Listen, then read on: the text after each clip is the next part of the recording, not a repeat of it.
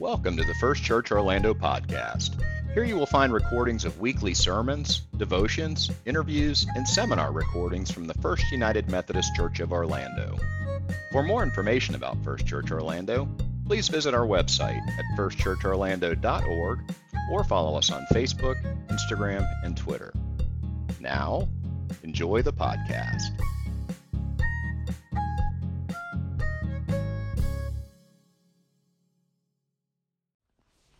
Hi there.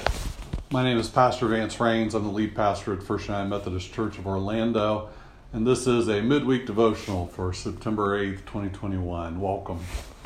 Uh, this week, I have been reading a book called Me and White Supremacy by Layla Saad. Uh, it's a workshop that we're doing here at the church. There are several of us, a number of us, who are reading this book uh, to confront uh, the, the racism that's in our society, but also within ourselves, which is, which is a harder thing to take a look at. Uh, it's not just a book you read that's about head knowledge. Uh, it's, a, it's a book that's designed to be read over 28 days. It's got a daily reading assignment.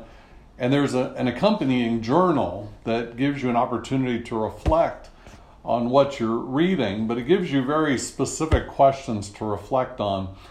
And to be honest, they're not easy questions. Uh, it's not just what do you think about it or how do you understand it, uh, but most of the questions start with the word when. When, when have you uh, participated in this? When have you contributed to this? When have you had these attitudes? It, it's meant to be uh, pretty self reflective and um, to, to, to look at your own uh, participation in uh, racist ideas uh, and racist systems and uh, assumptions of, of white superiority and privilege. It's, it's not been easy uh, for somebody who's read a lot of these books and who cares very deeply about this subject, not just subject, but um, the sin of racism in the world I've had to admit that um, I've been more part of the problem than I have the solution, and that uh, not easy. It's it's uncomfortable to say the least. It's painful, um, and and let's be honest. Who wants who wants to be in pain? Who wants to uh, take a look inside yourself and feel uncomfortable with what you see? We don't often choose to do that. In fact the human tendency is to avoid that. Uh, beginning of the Gospel of John, it says, uh, you know, talks about Jesus. It says, uh, the Word became flesh and lived among us, and He was the life and light of men. Uh, he was the light of the world, but some people prefer the darkness. That's what it says.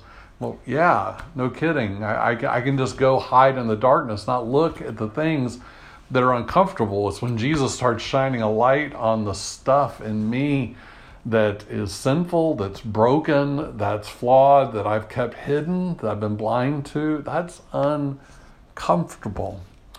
And most of us, when we're uncomfortable, when most of us, when we're in pain, when most of us are struggling, what we do is we do whatever we can to comfort the pain or avoid the pain. If I have if I have a headache, I take an Advil, right? I want it to go away. Uh, if, if I if I don't like a conversation, I, will change the subject. If I don't like the song on the radio or the the TV uh, show that I want, change the channel. Right? I just avoid it. Like I don't have to deal with this. I don't have to think. If I don't like what the book is saying, close it and pick up another one. Uh, a lot of times we just avoid discomfort uh, it's it's painful, and we just sort of at a very deep level want to avoid pain at all costs, right? But but what I'm learning with this book, and it's it's not new information, but it's a good reminder, is that sometimes sometimes we need to sit with the discomfort, right? Sometimes we just need to let the discomfort do its work. Sometimes, uh, if it's painful, we don't we don't need to avoid the pain. We need to we need to feel the pain. Um, something I learned a long time ago from a from a, a counselor, a psychologist, was that, that the natural tendency when there's pain in our lives is to avoid at all cost, right? To to go around the pain.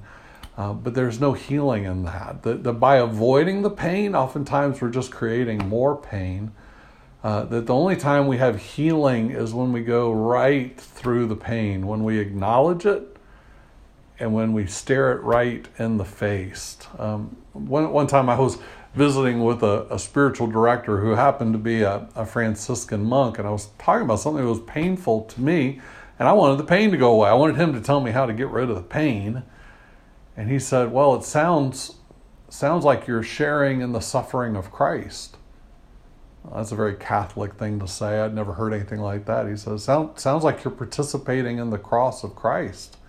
And he was saying in such a way that it, that it sounded like I was supposed to go through suffering and that, that somehow that was a good thing. And so I asked him to explain it, and he said, You know, there is redemption in suffering that, that the cross teaches us that God can take the pain and suffering in our lives and bring salvation, healing through it. And so sometimes when we're faced with things that we're uncomfortable with, like I am right now reading a book about racism, my own uh, complicity with racism, the most important thing I can do is not avoid the discomfort, but let it happen within me. Let my heart feel the pain to be honest about it, to face it, right? Theologically, we would call that confession. It's acknowledging that there is something there, that I have that I have been part of something that is inherently wrong.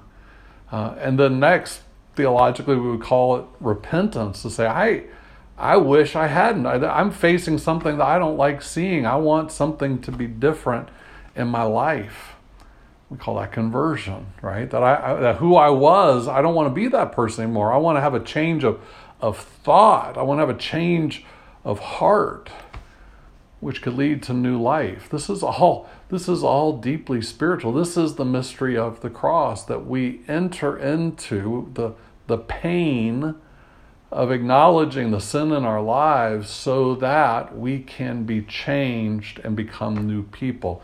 This is what Christianity is all about, right? This is what we call the, the paschal mystery, entering into suffering so that it can be uh, redeemed, healed, and made new, and we can be new creatures.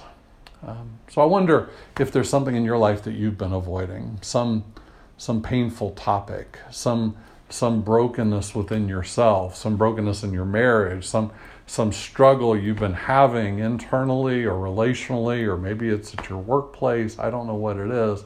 But instead of avoiding it, instead of making a pill to make the pain go away, instead of drinking a drink to, to just kind of numb it, instead of narcotizing in all kinds of ways, instead of changing the subject, maybe it's time to take a deeper, harder look at it. Let the pain lead you somewhere that you need to go so you can be healed and so that you can be changed and made new.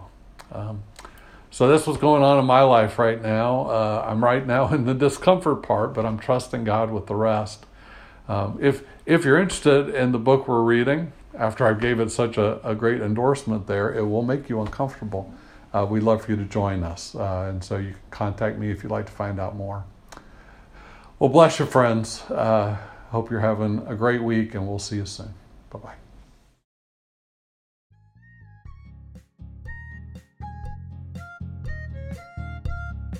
We hope you enjoyed the podcast and that you will listen again in the future. If you enjoyed today's message, we hope you'll subscribe to our podcast on your favorite platform and share it with others on social media.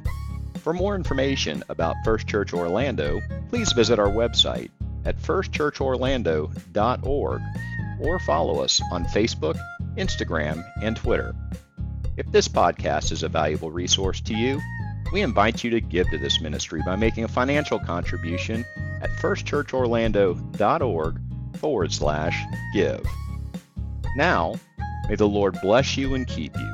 May the Lord make his face to shine upon you and be gracious unto you. May the Lord lift up his countenance upon you and give you peace.